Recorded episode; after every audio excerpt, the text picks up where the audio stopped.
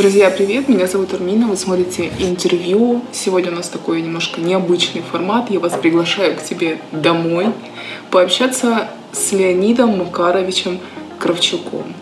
Урочисто присягаю народові України. Головною причиною розвалу Радянського Союзу була Україна. Не було свого війська, не було своїх служб безпеки, не було народу, який починає розуміти, що він господар країни. Віднині наше майбутнє, наша доля залежить від нас самих. Ми маємо побудувати нову державу. Референдум 1991 року це найвищий рівень легітимності Крим відповідності до референдуму 91 року залишається складовою і невід'ємною частиною України. Прийняв рішення, якщо я зможу, а я хочу цього, щось зробити, щоб пришвидшити мир на Донбасі, я це буду робити до останнього подиху.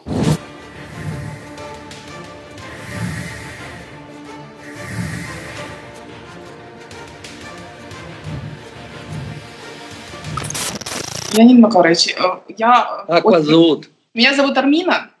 А, Армина. Арміна. А, Я ведущая Клименко Тайм, YouTube канал. Скажите, пожалуйста, как вы оцениваете сейчас ситуацию с переговорами в КТГ в Минске? В СМИ все чаще применительно к ней звучит слово «тупик». По вашему мнению, есть ли шанс разморозить переговорный процесс и найти точки компромисса с противоположной стороной? Ну, давайте исходить из главного. Начать войну всегда легче, чем ее заканчивать. Это мировой опыт. Сложности с завершением конфликта или войны на Донбассе невероятно большие. И, конечно, рассчитывать на легкий процесс, наверное, было бы ошибкой или эйфорией. Поэтому мы знаем, что будут, есть и будут большие сложности. И когда эти сложности где-то в какое-то время концентрируются, тогда сразу в прессе, в общественном мнении появляются такие оценки «тупик». Поэтому э, тупика как такового нет и не было. Мы движемся постоянно вперед. Ну, скажем, берем последнее время. С 22 июля этого года добились о всеобщей тишине. И если брать в целом, то количество э, ну, українською мовою пострілів меншилось в 14 раз. Но есть, есть. Применяется тяжелое оружие. Редко, но иногда противотанковые минометы работают. И вот в последнее время двух солдат убито, двух поранено. Конечно, говорить о всеобщей тишине и о всё- всеобщем мире, наверное, было бы преувеличение. Как и говорить о тупике, это тоже было бы не точно. Что надо, чтобы этого не было? Есть единственное. Это желание. Вот такого желания я объективно. У меня нет никаких претензий ни к России, ни к Ордло по сути. Они отстаивают свою позицию. И мы свою позицию. Но есть одна общая позиция. Прекратить кровопролитие и установить мир. А потом все остальные вопросы решать постепенно в интересах народов, живущих прежде всего на этих территориях, Украине и так далее. Уста- установить мир. Значит, желания нет. Той стороны Украина высказывает это желание. Мы готовы к компромиссу, мы готовы к обсуждению. Мы не, пред- не предъявляем никому предварительных условий. Мы не связываем что-то с чем-то, которое не вяжется. Ну, например, до сего времени Ордло и Россия говорили Украине, если вы или Верховный Совет Украины не отменит постановление о местных выборах, никаких решений принимать не будем. Будем обсуждать, но решений не принимать. Уже прошло 25 октября, постановление перестало действовать, началось другое сейчас, э, постановка другого вопроса. разработать новую, как они считают, дорожную карту. Ну, мы это называем план действий, не, не называют дорожную карту. Вновь уже за, за, заранее мы знаем. Они говорят, пока вы не поглотитесь с дорожной картой, которую предложили Ордло и поддерживает Россия, все остальные вопросы решаться не будут. Та же песня, начиная сначала. То есть я этим хочу подтвердить ту мысль, которую только что сказал, желание установить мир на Донбассе ни в России, Кремля, ни в Ордло реально не существует. То есть для того, чтобы разблокировать и решать вопросы, надо просто и ясно начать двигаться вперед, проявляя желание к миру. Я думаю, никто так, если теоретически говорить, не хочет войны. Но когда практически есть люди, которые хотят войны, которые зарабатывают на войне, которые ищут пути, чтобы продлить ту ситуацию, которая существует на Донбассе сегодня. Тем не менее, в последнее время ходят слухи, что Минскому формату приходит конец. Украина хочет замены и хочет заменить его на некий будапештский формат. Вы заявляли, что Киев будет искать дополнительные форматы, если надо будет их найти. Как вы видите этот э, самый будапештский формат? Посол ФРГ уже, например, заявлял, что Будапештский меморандум – это политическая декларация и не более, это не международный договор. В Будапеште действительно был принят документ, которым страны Соединенные Штаты Америки, Россия, Великая Британия, потом к ним присоединились Франция и Китай, приняли документ, которым гарантируют территориальную целостность, независимость и суверенитет Украине. Гарантируют. Россия уже отказалась от этого сразу. Подписи свои сказал, что, дескать, Украине создана какая-то власть, не такая, как хотел ее видеть Кремль, поэтому они приняли это за базовую позицию отказаться от выполнения Будапештского меморандума. Недавно за инициативой президента Украины во время местных выборов 25 октября было пять вопросов от президента, вы их знаете. Один из них был вопрос о гарантии, которые были предоставлены Украине в том же Будапештском меморандуме. Ключевая фраза Зеленского какая? Будапештский меморандум должен выполнять все или никто. До сих пор Будапештские требования Будапештского меморандума выполнила только одна страна – Украина. Остальные никто не шелохнул и пальцем. Поэтому мы говорим сегодня, давайте мы начнем переговоры с отдельными странами, в целом с гарантами, может быть, расширим это количество э, стран, которые могут повлиять на э, ситуацию в Украине и вообще на ситуацию мира в глобальном плане. Пока ответов, конечно, нет, потому что в нас нет абсолютно конкретного документа. Я думаю, что Украина должна, и мы будем предлагать это, подготовить проект нового документа после этих э, оценок, которые дал украинский народ, какие шаги мы должны сделать в рамках в рамках Будапештского меморандума. Это не означает, что только эти, ну, нельзя менять и нельзя уточнять, нельзя делать какие-то, ну, шаги более приемлемые и более реальные и более действенные. И предлагать странам обсуждать, идти дальше. То есть я к чему?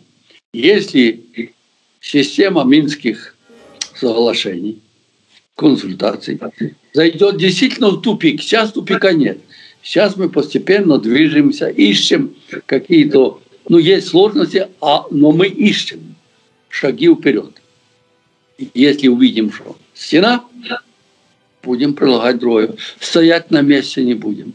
И вот одна из таких возможных шагов – это есть Будапештский меморандум. Но это не означает, что сегодня мы уже перечеркнули минские э, консультативные усилия, мы уже перечеркнули э, нормандский формат четырех стран. Это не соответствует действительности. И на том фронте, и на нашем фронте, если можно это назвать фронтом, есть движение вперед. Вы уже упоминали, теперь хочется немножечко подробнее. Несколько дней назад появилась информация, что представители ДНР и ЛНР предложили украинской стороне так называемую дорожную карту, в которой расписаны шаги по урегулированию конфликта в регионе.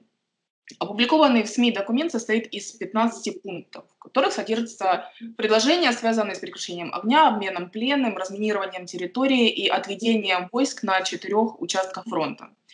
Предполагается создать и закрепить в Конституции Украины отдельные районы Донецкой и Луганских областей, которые просуществуют до 50 -го года, а также отменить законы Украины об образовании, о государственном языке и о реинтеграции Донбасса.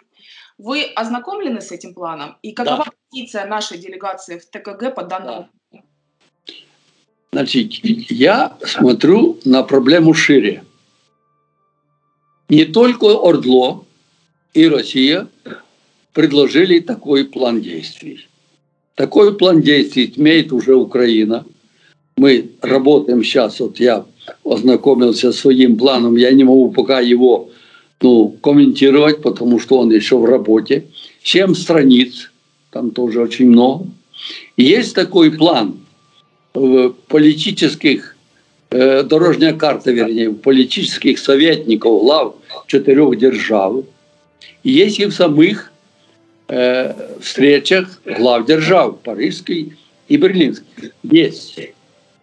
Поэтому мы предлагаем не просто взять проект только Ордло и России. Никогда один проект или проект одной стороны не пройдет, потому что группа это называется трехсторонняя. Значит, мы говорим на, прошлом, на прошлой встрече, видеоконференции, я официально сказал, мы не отвергаем, мы не оцениваем тот проект, который внес Ордло и поддержала Россия мы предлагаем собрать другие, или точнее, предложения других сторон и попросить господина Мореля, а он возглавляет политическую часть нашей э, трехсторонней контактной группы от ОБСЕ, чтобы он обсудил с профессионалами, специалистами, привлекая к этому также и другие, других специалистов других групп, чтобы потом взять уже проект отработанный, в котором будут мнения не только Ордло, а и Украины, и формата парижского, нормандского и так далее и начать после этого обсуждать этот документ как возможный план действий. Мы за этот путь. То есть я к чему это вам так подробно говорю?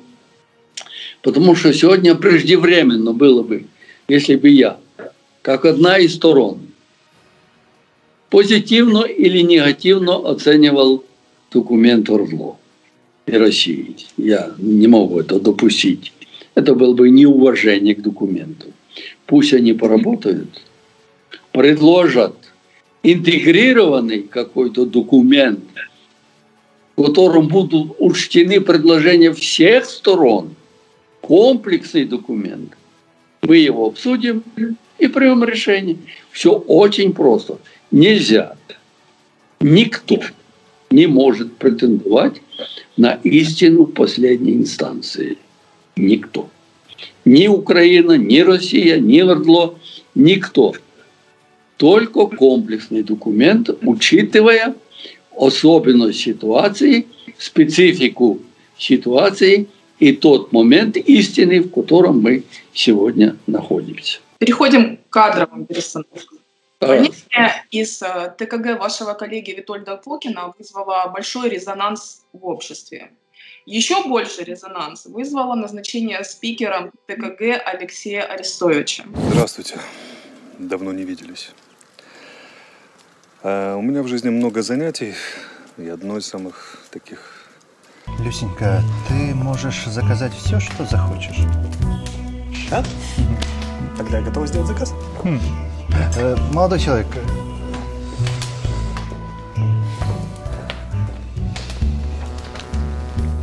Слушаю вас. дама. Э, принесите нам, пожалуйста, шампанского. Самого лучшего.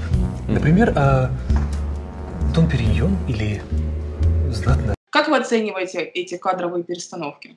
Ну, собственно говоря, мы, когда решался вопрос о при- при- приглашении в э, нашу э, делегацию, трехстороннюю контактную группу, украинскую делегацию, Витольда Фокина, мы исходили из того, что он из Донбасса, что он хорошо знает Донбасс и может принести пользу. И он начал активно работать. Но мне думается, что он своими некоторыми заявлениями обострил очень сильную ситуацию в обществе. И вот заявление главное, сделанное им на комитете Верховного Совета, что он не видит войны России против Украины, ну, вызвало такой тяжелый резонанс.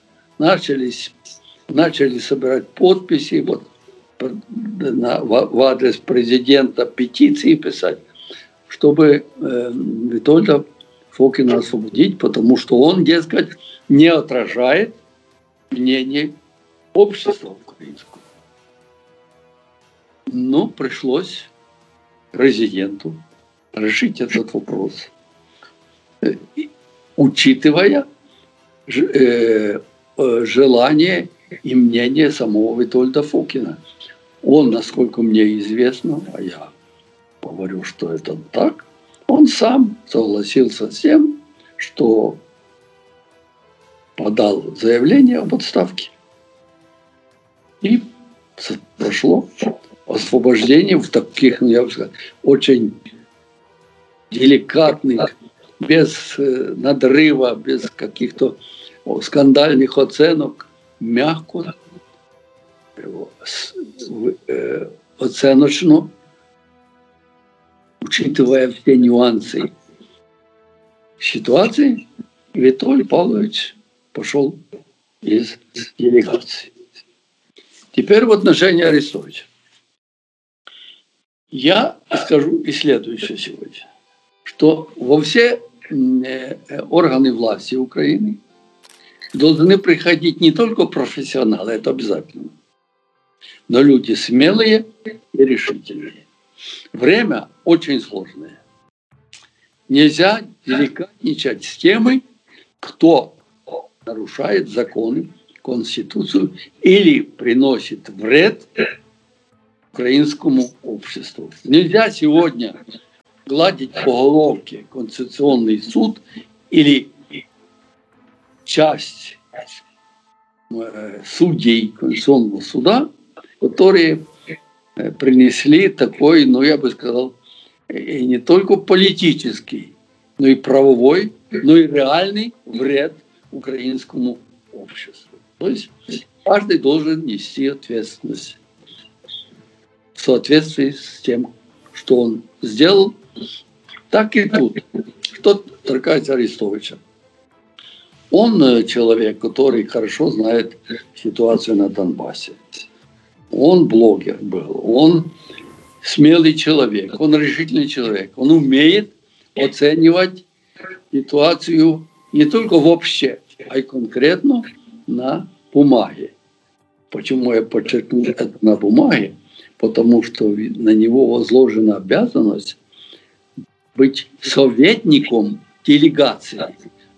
Он, ее должность советник делегации информационных вопросов. То есть он будет подавать обществу украинскому, подавать украинской элите э, те оценки, которые реально он слышит, видит и знает, подавать в такой редакции, чтобы они ну, целенаправленно или сознательно не возбуждали общество, а успокаивали его и направляли, главное, к делу, к работе, а не обсуждать непрерывно на всех телеканалах, часто густо не понимая, что реально происходит. И вина часто не только журналистов, которые так э, разрешают себя вести, просто они мало знают, они мало понимают, что происходит.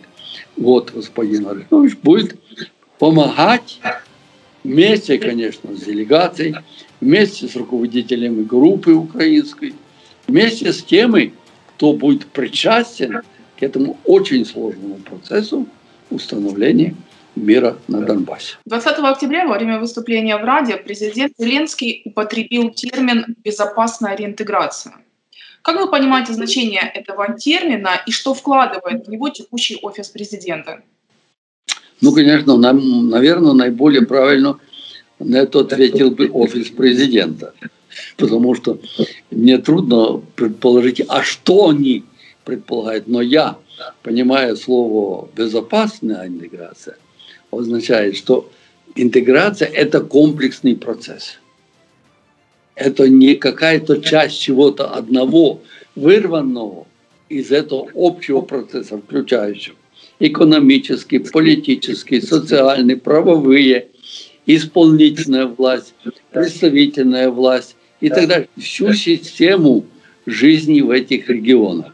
И вот когда президент говорит о безопасной интеграции, то он вкладывает очень простую, на мой взгляд, ну я так догадываюсь, будем так говорить, пока я не буду употреблять другого слова, вкладывает очень четкое понимание ни одна из частей этого интеграционного процесса не должна быть такой, чтобы вызывала ну, какое-то внутреннее или внешнее возбуждение, или давала основание возбуждать настроение людей в негативном направлении. Вот что имеет в виду президент Зеленский. Я его в этом плане полностью поддерживаю. Уже несколько лет в правительстве заявляют о разработке некой концепции переходного правосудия для Донбасса как части реинтеграции региона. Что включает в себя эта концепция? Что такое, по сути, переходное правосудие в вашем понимании? Смотрите, э, очень много людей и организаций низшего, среднего и высокого уровня так или иначе задействованы в реинтеграцию Донбасса, так или иначе. Потому что это для Украины очень больной вопрос. Будем так говорить, если мы сегодня проводим социологические исследования, что является самым сложным для украинского народа, то на первом месте война, прекращение вернее, войны, и на другом месте здоровье человека. Один, два. Это не меняется уже давно. Таким образом, все органы, задействованные в этот сложный комплексный процесс, имеют свои участки работы, имеют свою как бы часть общего, глобального, интегрального, комплексного процесса. И то, что говорит кабинет министров, это не значит, что он уже обсуждал это. Это Э, как предложение. Вот это, что вы назвали правовая э, ситуация или э, совершенствование или особенности правовой ситуации, как назовите, не имеет особого значения, главное, чтобы это точно передать, она будет включена в общий комплексный план. Вот этот план, который мы делаем, и которую я только что назвал 7 страниц, он будет включать и эту часть. То есть это уже будет план дальнейших шагов по изменению к миру и интегри... интеграции, восстановления жизни на этих очень тяжелых территориях, тяжелых не в плане, что они тяжелые, а в плане, что там разруха, там война, там потери людские, потери материальные и так дальше. Это будет включаться и выделять отдельно мы этого не будем. Это будет комплексный план наших действий. Вопрос амнистии для Донбасса актуализировался после заявления Витольда Фокина. Возникла дискуссия, всеобщая ли должна быть амнистия или нет. Если выборочная, то по какому механизму определять, кто должен попасть под амнистию, а кто не должен? Наверное, более сложного вопроса, чтобы ну, человеку определить, он враг или нейтральный, или, как говорится, не участвовал, а вынужден был жить в этой ситуации. Ну, вынужден человек жить, он там живет. Но он не участвовал ни в войне прямой, ни в, э, скажем, применении пыток, ни к чему э, такому, что называется э, насилие над человечностью, над человеком, над жизнью, не участвовал. Это сложно определить. Вот посмотрите, это не прямое сравнение, но для понимания. Вот, скажем, мы приняли закон о декоммунизации. Уже мы знаем, сколько людей попало туда незаконно. То есть точно определили, человек этот действительно был э, человеком, который насаждал и организацию, и идеи, и жизнь такую, которая провела сложности для Украины, голодомор, репрессии и так дальше, или нет – допустили неточность. Так и тут. Вот когда начнется этот процесс, он еще есть э, в Верховном Совете, насколько мне известно, уже рассматривался проект закона. А это должно быть только по закону. Тут нельзя допускать, чтобы каждый думал или оценивал, как он считает. Это сохрани, как говорится, отверни. Нельзя это допустить. Только по закону и комиссии, которые должны рассмотреть каждого человека. Нельзя насил, э, обидеть или э, привлечь к ответственности незаслуженно человека. Это тогда мы восстановим против себя тысячи людей. Так же нельзя. Это понятно. Поэтому давайте мы этот вопрос отнесем к тому времени, когда станет ясно, что это уже можно начать делать. Пока идет война, пока стреляют, убивают, когда территории э, и Луганской, и Донецкой областей, районы не находятся под контролем украинской власти, когда там украинской власти нет, мы не можем сегодня практически сказать, а как это будет? То есть это можно теоретически представить. Но когда территории станут интегрированы в Украину, и когда в этих э, будут образованы какие-то организации, которые будут оценивать людей, и очевидно, и не очевидно то, что это будут и люди из этих территорий, они просто придут кто-то извне и всех определят, ты виноват, ты не виноват. Ты налево, ты направо, как страшный суд. Так не, так не будет. Будет, на мой взгляд, очень внимательно, очень деликатно. Несмотря на то, что многие из этих людей принесли тяжелые последствия, ну мы же принимаем сейчас оттуда людей, которые были в застенках, которые были в этих, э, скажем, лагерях, так называемых этих районов. Они рассказывают, какие страхи, какие ужасы над собой они перенесли. Но это не должно возбудить у нас злобу, а должно, наоборот, поставить всех в рамки ответственности перед законом. Опыт в мире есть его надо использовать. А как определить, кто в Донбассе является заложником, а кто преступником? Если это должны определять украинские суды, то они вообще с этим справятся? По некоторым оценкам, людей, которых в Донбассе предполагается отнести к категории преступник, больше, чем 100 тысяч человек. Но это очень много. Как это осилят наши суды? Ну, чтобы было яснее, я вам хочу э, показать на примере криминального уголовного кодекса и суд. Вот есть уголовный кодекс, а есть суд. Уголовный кодекс имеет статьи. В каждой статье есть за что человек должен понести наказание. А суд собирается и определяет, исходя из анализа ситуаций, факторов, причин, объективных, субъективных условий, определяет применение этой статьи к конкретному человеку. Так и тут.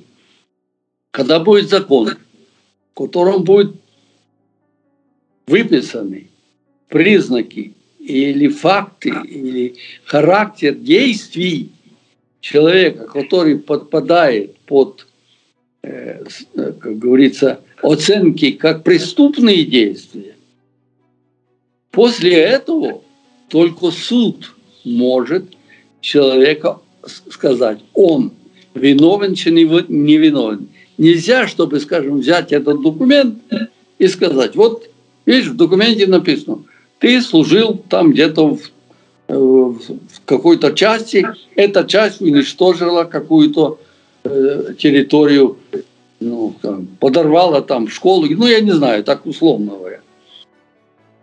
Так нельзя. Суд. Но вот это за что и какие там могут быть оценки, должен определить закон Украины.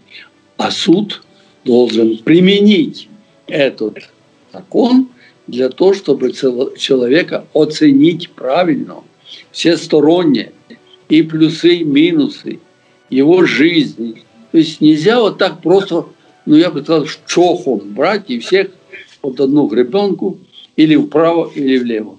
Так нельзя. Я очень, ну, очень внимательно хочу, чтобы поняли люди, что никто не будет специально кого-то преследовать.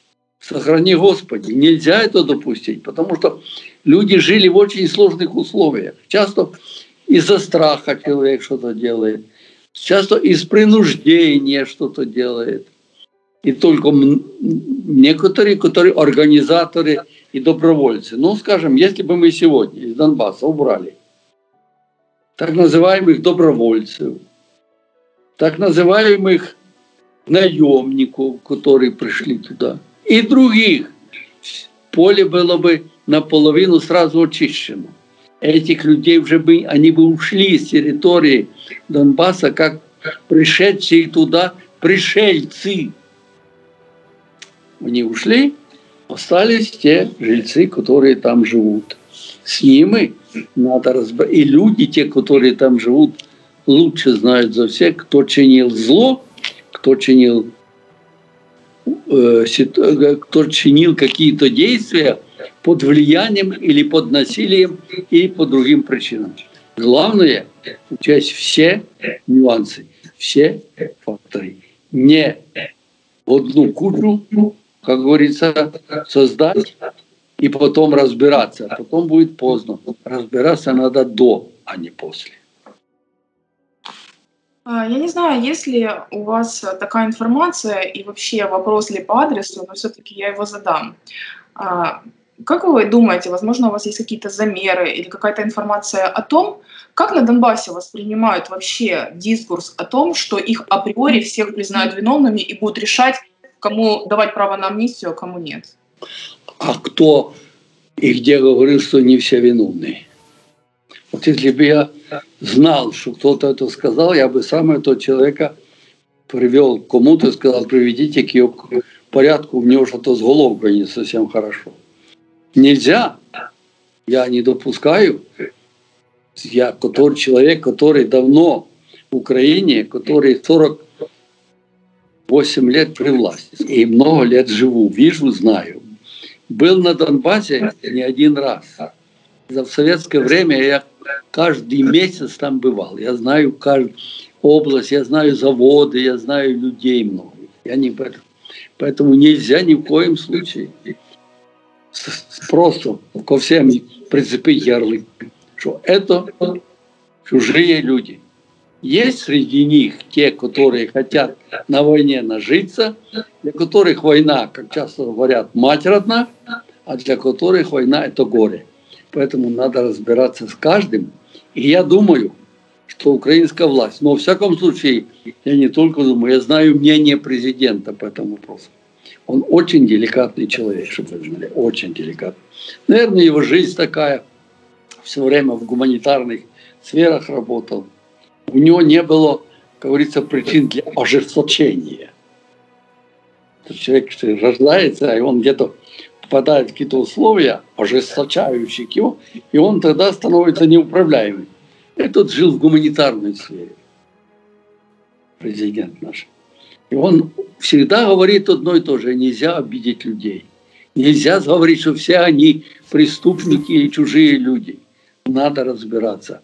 И вот такого, ну я мне во всяком случае, лично мне никто не говорил, что все там враги. Есть многие, которые говорят, что мы не, не нашли там людей, которые э, хорошо относятся к Украине.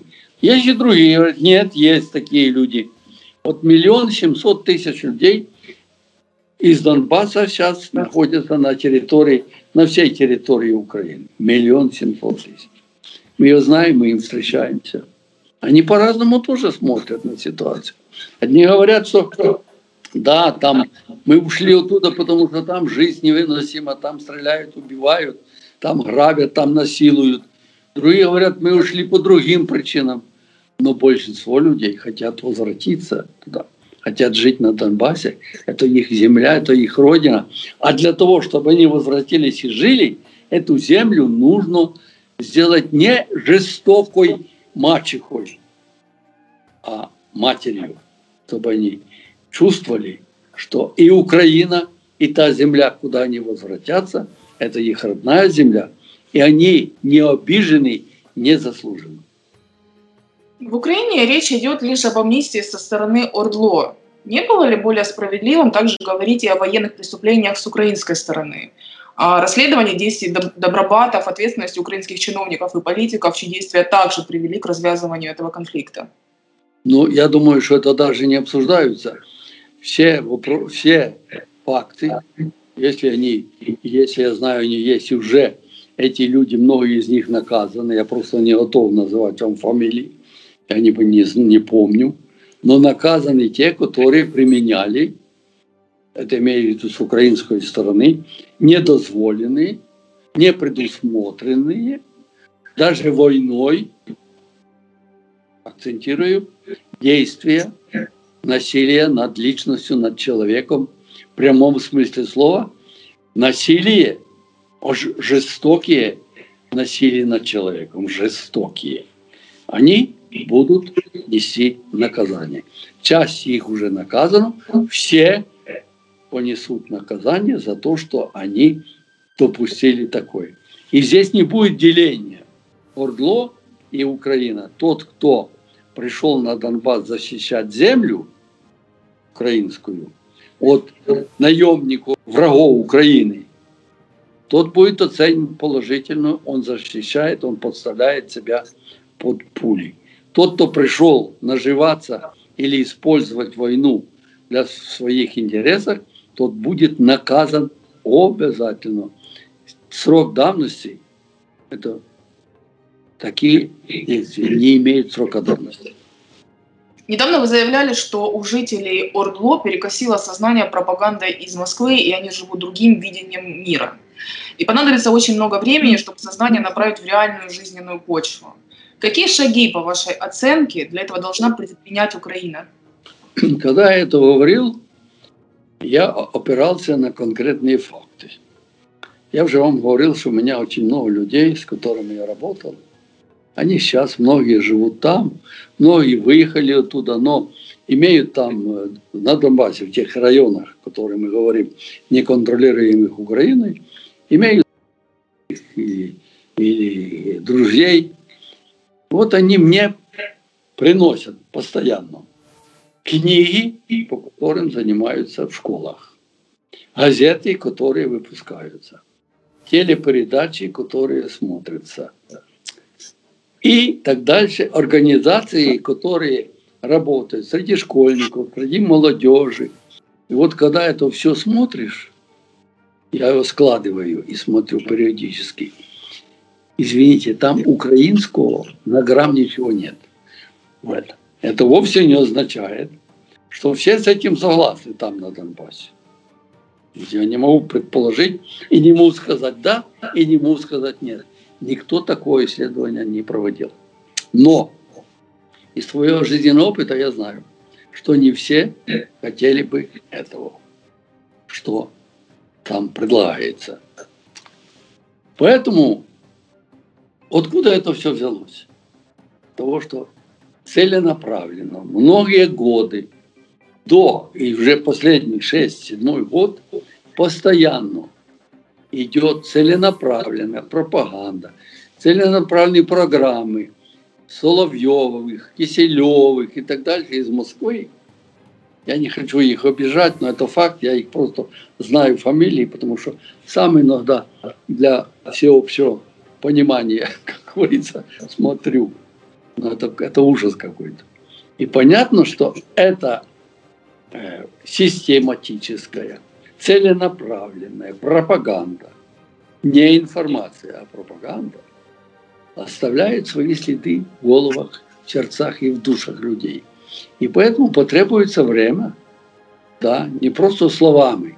Вот завтра мы поменяем акценты информации, дескать, люди сразу станут другими. Очень глубоко это все уже укоренилось. Потребуется время. Поэтому я говорю – надо будет время. Другое дело, что нельзя ожидать. И чтобы это не зашло очень далеко, еще, вернее так, уже зашло, чтобы не зашло еще глубже, надо сегодня, завтра и послезавтра действовать. И рассчитывать, скажем, на 50 лет вперед, или на 20, или на 30 лет, не решая вопросов сегодняшних. Я не буду критиковать тот документ, который предложил Ордло, как конкретные шаги по э, реинтеграции Донбасса и мира в этом регионе. Но начинать надо с конкретных шагов.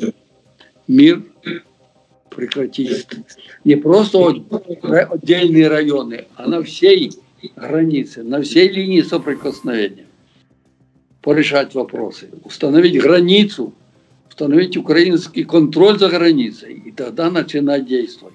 Потому что взять, вырвать из ситуации сегодня что-то одно и думать, что оно будет работать, не создав э, или не применив комплексного подхода ко всей территории с учетом той ситуации, которая сложилась и которая сегодня там есть, это будет ошибка. Мы должны быть очень и очень внимательными. Вопрос терминологии гражданская война или русско-украинская война вызывает не просто острую дискуссию в нашем обществе, а даже агрессию некоторую. При Порошенко те, кто утверждал, что на Востоке идет гражданская война, обвинялись в государственной измене. Но, по сути, само существование войны на государственном уровне у нас отрицается. Уже седьмой год у нас идет антитеррористическая операция. Вы определились для себя с понятием, какая же все-таки война у нас на Востоке? Или вы предпочитаете не давать определения этим случаям? Смотрите, я хочу дуже... Это очень сложная такая тут грань очень сложная. Война не отрицается, не акцентируется момент и не называется часто война войной. Мы ищем гибридная война, э, местные какие-то сепаратистские организации, гражданская война и так дальше. А на самом деле идет реальная война, да, точечная. Не такая, как мы знаем из, из кинофильмов, э, э, сущность велик, э, э, Великой войны, э, Второй мировой войны или Первой мировой войны. Она не похожа это война. Поэтому, если мы, если бы, скажем, Ордло А это политику делает не Ордло, а политику делает Кремль. Это, ну, не знает это или не хочет знать только человек, который живет под влиянием пропаганды. Реально тот, кто живет жизнью простого человека, видит, что это война. Что там мы э, берем плен, как э, российских солдат, российских офицеров. Это же никто не скрывает, потом их обмениваем. Вроде как, как то не с неба упали. Нет, они пришли сюда, на нашу землю. Поэтому война есть.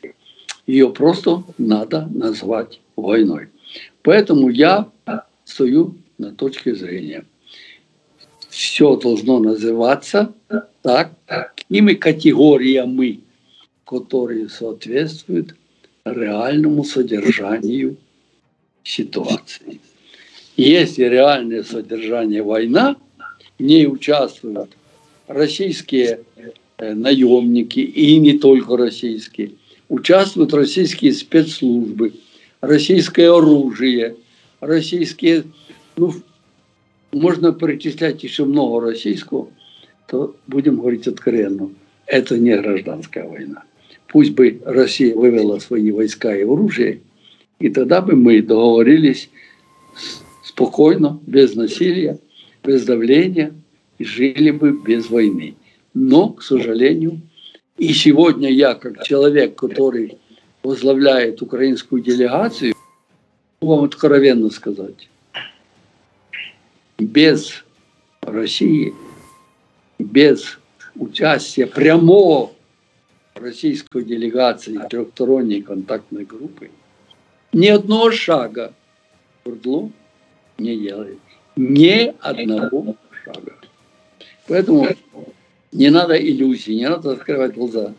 Надо научиться смотреть на вещи реально. Потому что история придет время, всеобщие оценки и украинские, и, и российские, и другие будут даны такими, какие соответствуют реалиям, а не такие, которые конструируются искусственно в голове, а соответствовать реалиям.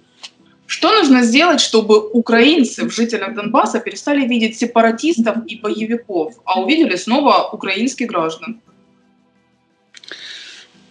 Ну, надо, надо просто вот тут в душу, в голову, мозги, которые имеют внедрить это понятие, что это не враги, как общее понимание врага. Да, я снова повторяю, что есть люди, которые на этом живут и зарабатывают, убивают и насилуют. Это враги. Это враги человека, человечности, не только Украины. В данном случае это особенно ярко проявляется к Украине. Поэтому вот это понимание, но оно должно быть двустороннее.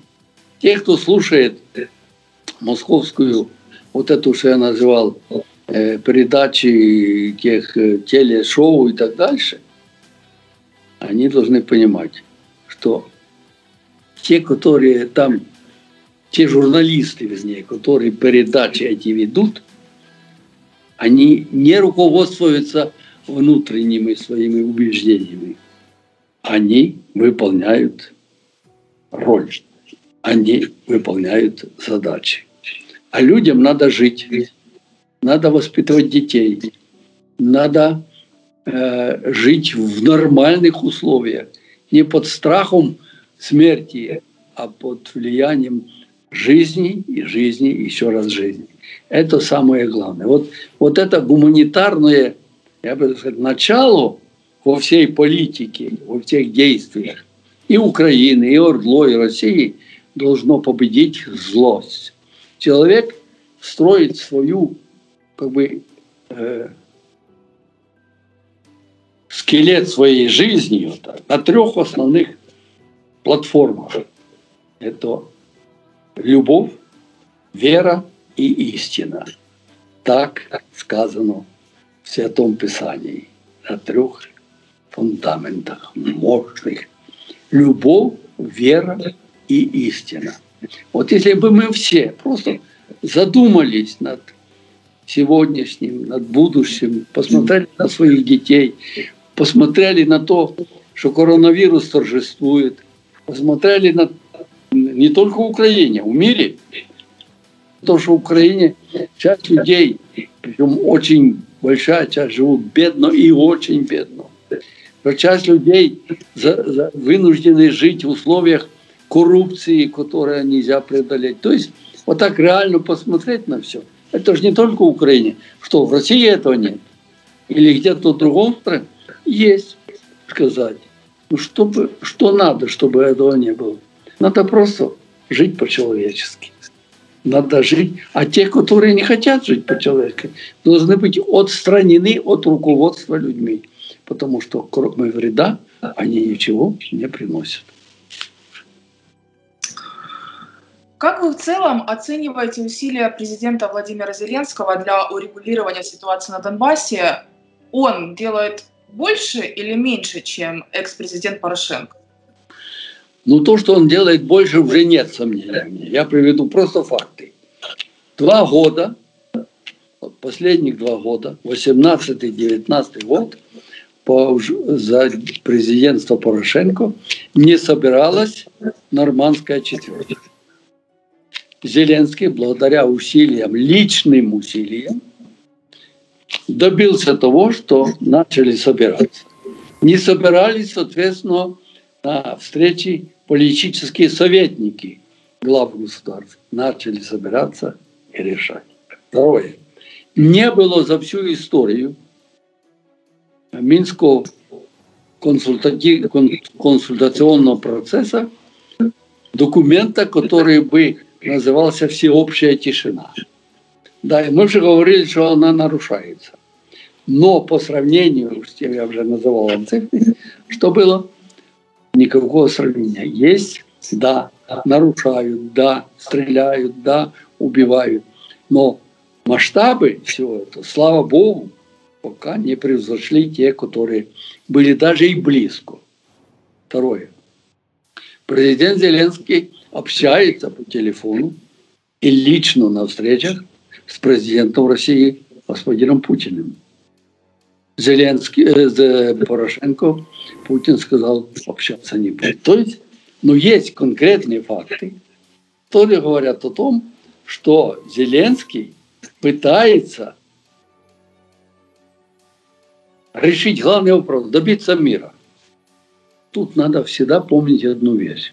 Когда мы говорим о Зеленском и оцениваем Зеленского, и когда речь идет о мире,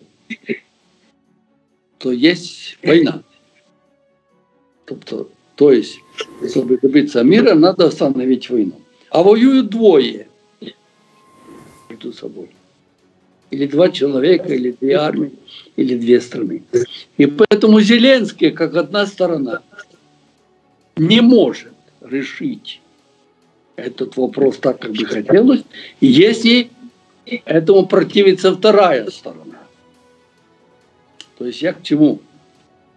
Если бы Россия, а ключ от решения вопросов на Донбассе находится в Кремле, я без преувеличения, если бы это захотела Россия, российское руководство, прежде всего, не народ, а руководство, давно войну можно было бы прекратить. Просто очень и очень быстро. Поэтому, критикуя, есть за что. Я не говорю, все делает э, идеально Зеленский. Критикуя Зеленского, есть за что. И меня, и вас, каждому можно, есть за что. Но исходите из того, что один Зеленский или одна украинская сторона без активного влияния, без активных действий российской стороны этого вопроса решить невозможно. Поэтому мы должны направить все усилия всех людей для того, чтобы это решить.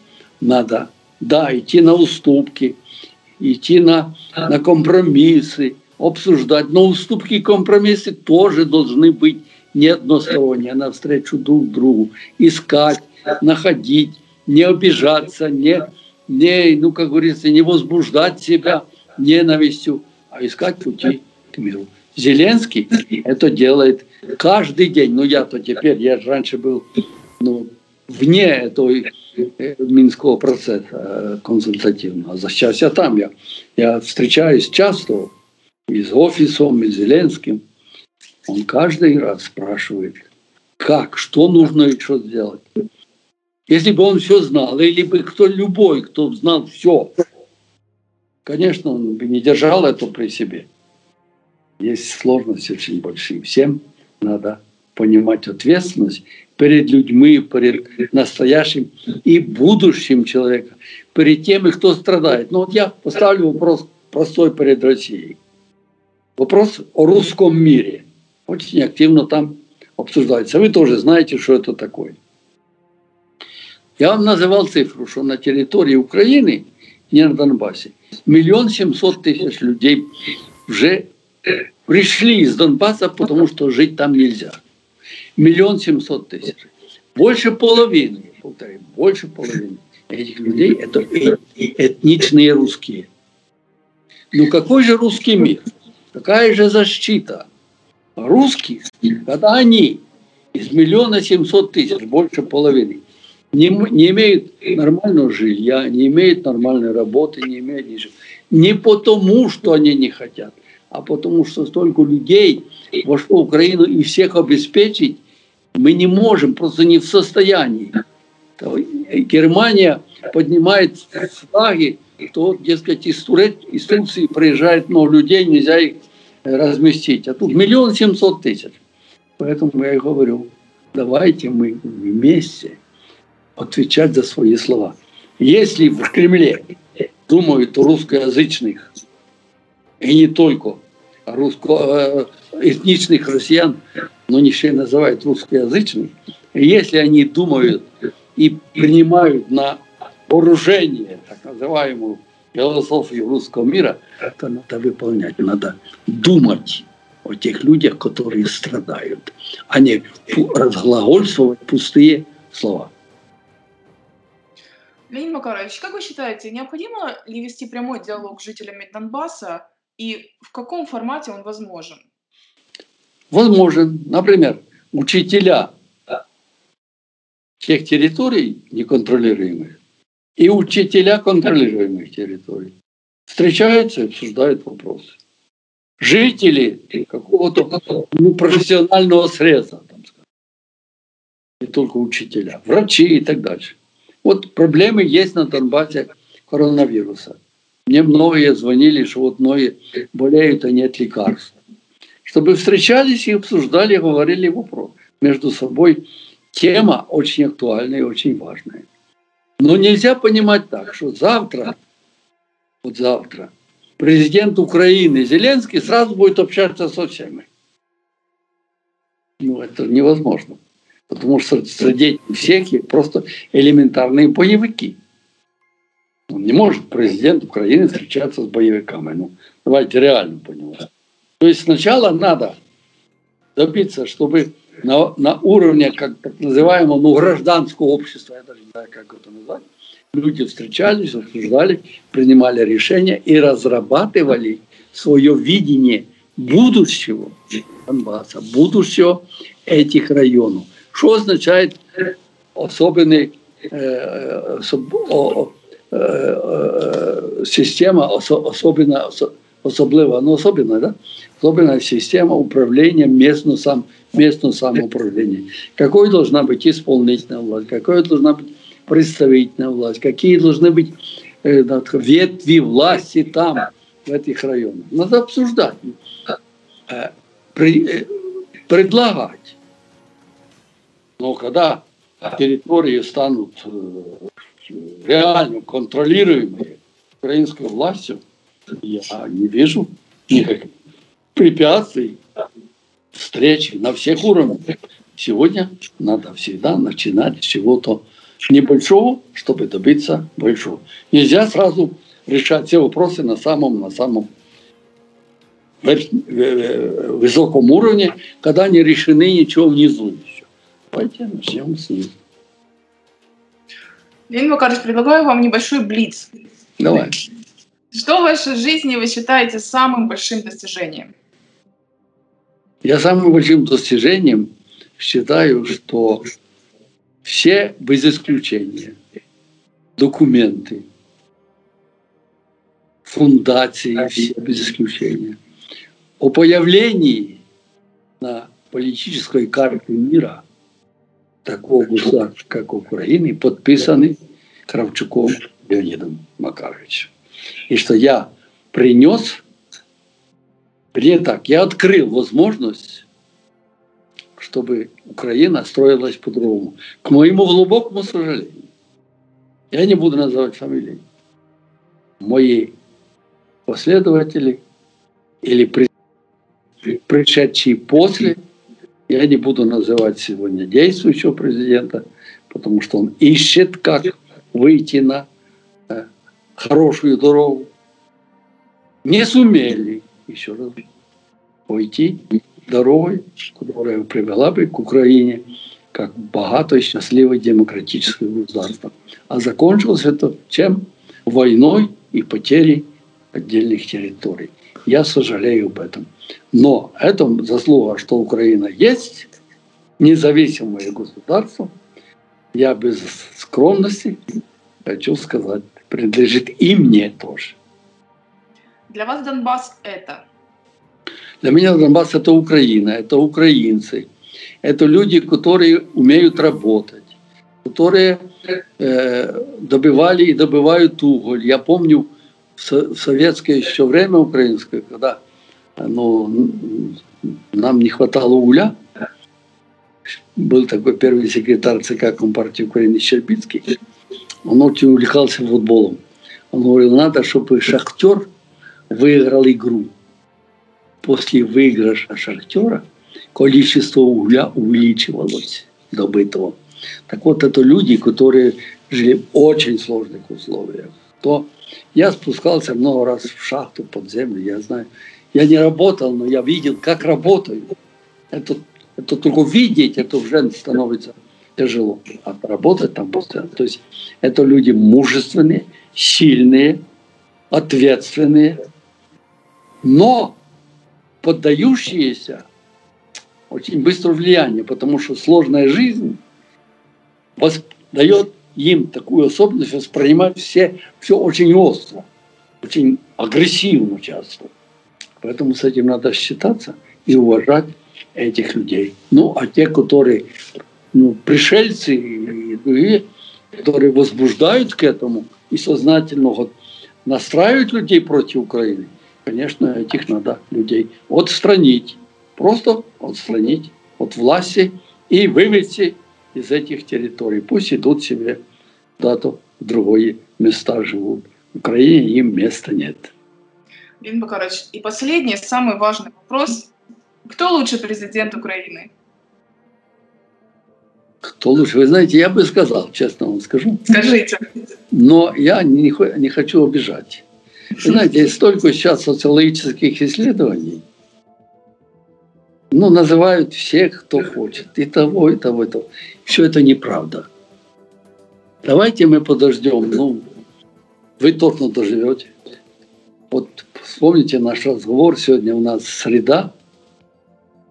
Да? Нет, среда сегодня? Да. Среда. Да, Среда – это 3 ноября, 4 ноября 2020 года. Вот я вам сказал, что через 20 лет – раньше не будет. История скажет, кто самый лучший президент Украины.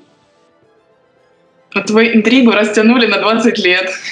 Ну, я думаю, понимаете, надо, чтобы поколение, надо посмотреть, правильно оценить. Мы сейчас будем оценивать по-горячему. Что сделал? Зарплата повысилась на 5%. Лучший президент. Наш, построили канал, лучший президент. Построили мост через Днепр, лучший президент. Это детали, которые с точки зрения большой истории, цивилизации, Украины как государства, украинцев, украинцев как нации, как народа, это не имеет большого значения. Вот, а это, чтобы оценить по-настоящему, надо время. Тогда будем ждать. Спасибо вам большое. Я думаю, каждому нашему подписчику будет интересно слышать этот диалог. Спасибо вам большое. Я, я желаю вам успехов, крепкого здоровья, температуры, как говорит наш президент действующий э, Владимир Александрович, 36,6. И вам. До свидания. Всего доброго. Всего доброго. Спасибо. До свидания. Ну что, друзья, спасибо, что досмотрели до конца. С вами была Армина. Пишите ваше мнение в комментариях, лайки тоже туда. Не забывайте подписываться на канал, потому что мы снова скоро увидимся на Клименко Тайм.